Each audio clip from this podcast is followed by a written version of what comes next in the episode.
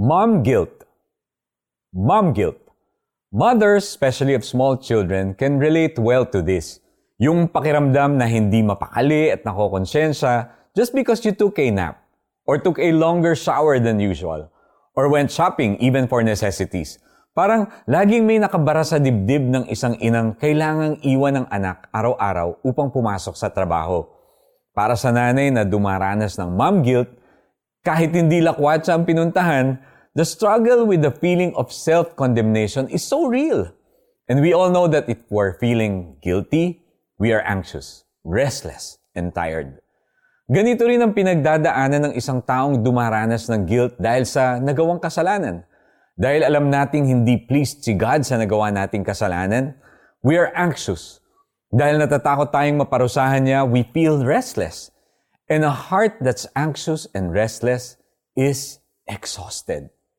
The good news is, God has promised rest for our souls because His Son Jesus already died on the cross for the forgiveness of our sins. Jesus was the one who was punished for our sins. Kaya kung magtitiwala tayo sa Kanya, hindi na tayo mapaparusahan.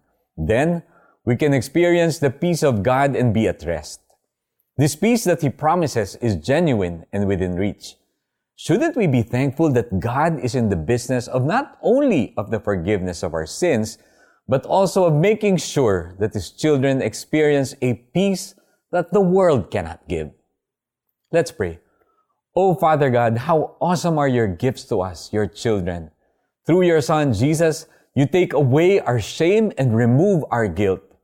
You put quietude in place of the stain, and you bring love in place of the blame.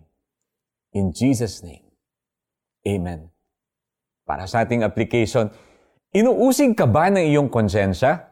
Kausapin mo si Jesus at sabihin mo ang lahat ng iyong nasa sa loob. Tanggapin mo ang kanyang kapatawaran at kapayapaan. Kaya nga, hindi nahahatulang maparusahan ang mga taong nakipag-isa na kay Kristo Jesus. Mga taga-Roma 8.1 This is Iko Gonzalez. Have a Jesus-filled day today. God bless you.